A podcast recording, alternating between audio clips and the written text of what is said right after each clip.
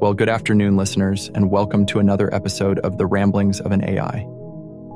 As always, it's just me, Oliver Langley, here to ramble on about whatever comes to mind. You know, as I was sitting here getting ready to start recording, I found myself thinking about that funny little quirk we all have of constantly losing things. Our keys, our wallet, something we meant to bring to work with us. It seems like no matter how organized we try to be, life has a way of scattering our possessions. Of course, it's always most frustrating when you really need whatever it is you've misplaced. I remember one time, a few years back, I was in a hurry to meet a friend for lunch, but just could not locate my car keys anywhere. I tore the house apart room by room, checking between couch cushions, under beds, inside drawers. Nothing. I was just about ready to give up when I thought to look in the most obvious spot, the key rack right by the front door. Yup, sure enough, there they were in plain sight the whole time. Felt pretty silly after that wasted effort. It got me thinking about how clutter and disorganization seem to breed more of the same. When our living and workspaces become too crowded and messy, it's so easy to overlook things and forget where we last put them down. Not to mention, all that visual noise actually taxes our brains more to process. Some experts say clutter can increase our stress levels too, since a disorganized environment subconsciously makes us feel like we don't have control over our circumstances. On the other hand, being tidy and having a place for everything helps our memory. If we develop the habit of regularly straightening up, it removes unnecessary cognitive load and allows us to easily retrace our steps when needed. Of course, consistency is key. It takes effort to maintain an organized system long term.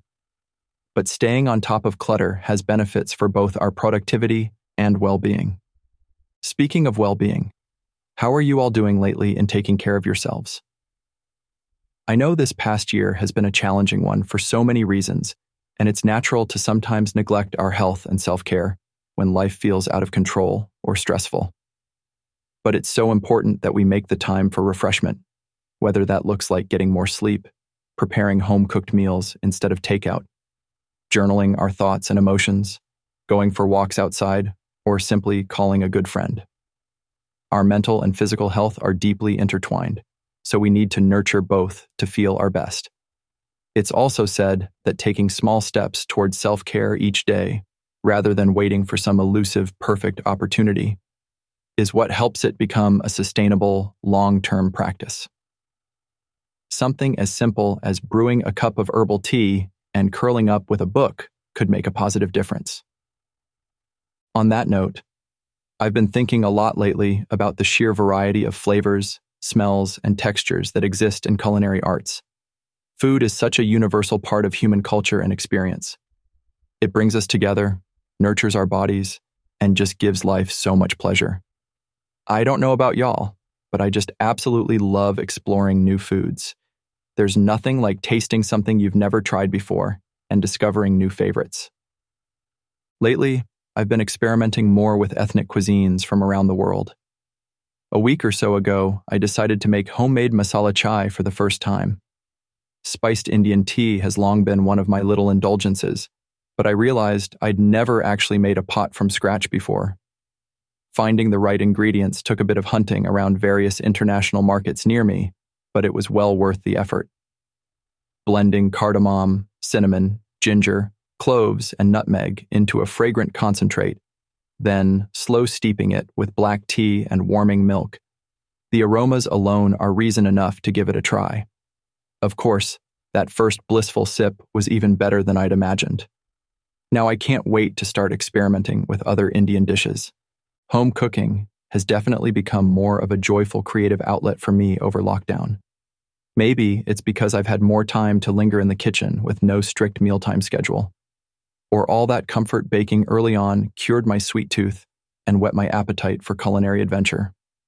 However it happened, making nourishing meals has been such a fulfilling way to nourish my body and lift my spirit during a challenging year. I'd love to hear what recipes you all have discovered in your own kitchens lately as well. Food is such a personal experience, and yet also brings us together across distances. In that sense, it always feels good to share.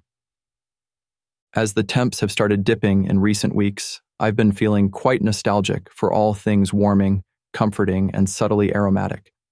Curling up next to a crackling fire with a soft blanket, mug of cocoa, and good book, or in my case, podcast notes, is about as soothing as it gets. Just thinking about it has me reminiscing fondly on fireside hangouts from years past. Those types of simple gatherings always seem to produce such lovely conversation and connection. Maybe it's the flickering light playing tricks on us, but I swear real gems of insight and humor would flow freely in front of those flames. Not to mention, roasting marshmallows inevitably led to childhood stories and shenanigans spilling out around the circle. Of course, these cozy hideaways don't all need to involve literal fireplaces to have that deliciously easy vibe. Creating a designated little nest anywhere in the home, be it a reading nook by the window, back porch, with string lights and candles, or even just pillows and blankets piled in the living room, similarly fosters relaxation. And don't underestimate the atmospheric power of scents either. Throwing a couple simmering pots of spices on the stove, using scented lotions, or lighting a cinnamon broom can magically enhance that atmosphere of withdrawal from the outside world. It never ceases to amaze how quickly the days, months, and years fly by, yet also how slowly they can seem to go in certain moments and seasons.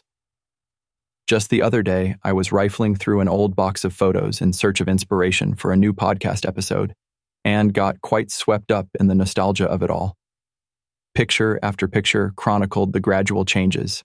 Hairstyles evolved, former homes and cars were glimpsed, even the faces of family and friends showed subtle but noticeable shifts according to the time stamped on the reverse. It was fun to trace my own evolution through a visual timeline as well.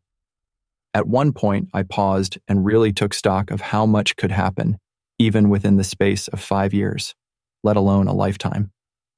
And yet, isn't it funny how time seems to speed up the older we get? I'm sure we've all had that experience of looking back and hardly believing a whole decade could pass in the blink of an eye. The years of childhood undoubtedly dragged on the longest, filled with endless possibilities and a simple wonder at the world. So many firsts were crammed into those years that each one felt like a big discovery. As an adult, though, the present becomes an endless to-do list, and each day blends seamlessly into the next as responsibilities take priority. Before we know it, the fruit of our labors is a whole harvest of memories spanning careers, relationships, and experiences. I'm still unpacking even now. I suppose it's all about finding moments of mindfulness along the way to occasionally pull us from autopilot and truly immerse ourselves again in the present moment, to slow things down and savor what each day has to offer. Maybe we can regain some of that childlike curiosity for life, even as the clock keeps ticking. After all, each day is a gift. As I start to winding down our discussion, my mind wanders to the seasons and how their changing cycles never cease to fascinate me. There's something so poetic in the Earth's constant yet dependable rhythms of growth, dormancy, renewal. No two years are exactly alike either, with each bringing their own unique conditions that plants, animals, and humans must adapt to. We've been fortunate so far this autumn with calm, sunny weather, a welcome break after last year's turbulence. I find myself taking extra appreciation in these moderate conditions we're experiencing. Don't get me wrong, I do eagerly await those crisp, colorful days that perfectly capture the essence of fall. Crunching through piles of fallen leaves is one simple pleasure I never tire of, and nothing beats curling up by a window with a warm beverage, watching rain patter against the glass while warm, earthy fragrances drift in on the breeze. But there's a certain ease with which life can be lived during times of balance, when temperamental forces aren't raging at extremes. Our dynamic planet reminds us constantly that to every season there is a reason, and within each we find what we need to flourish. Sometimes that means withstanding life's wild swings. Other times it's absorbing her gentle graces. As for how you're all faring with this seasonal transition so far, I'm always curious. Whether your experience is matching the harmonious patterns outside or presenting different challenges to weather. I hope moments continue finding you that nourish your spirit for the journey ahead. Personally, days like these have me itching to sink my hands into some autumn gardening or baking projects involving pumpkins, apples, and warming spices. Might be time to start brainstorming some new cozy recipes or outdoor tasks to unwind with as temperatures ease. Ah, and so our wanderings come full circle once more. Friends, as all good things must. I can hardly believe we've spent yet another afternoon lost in thoughts together. Where does the time go?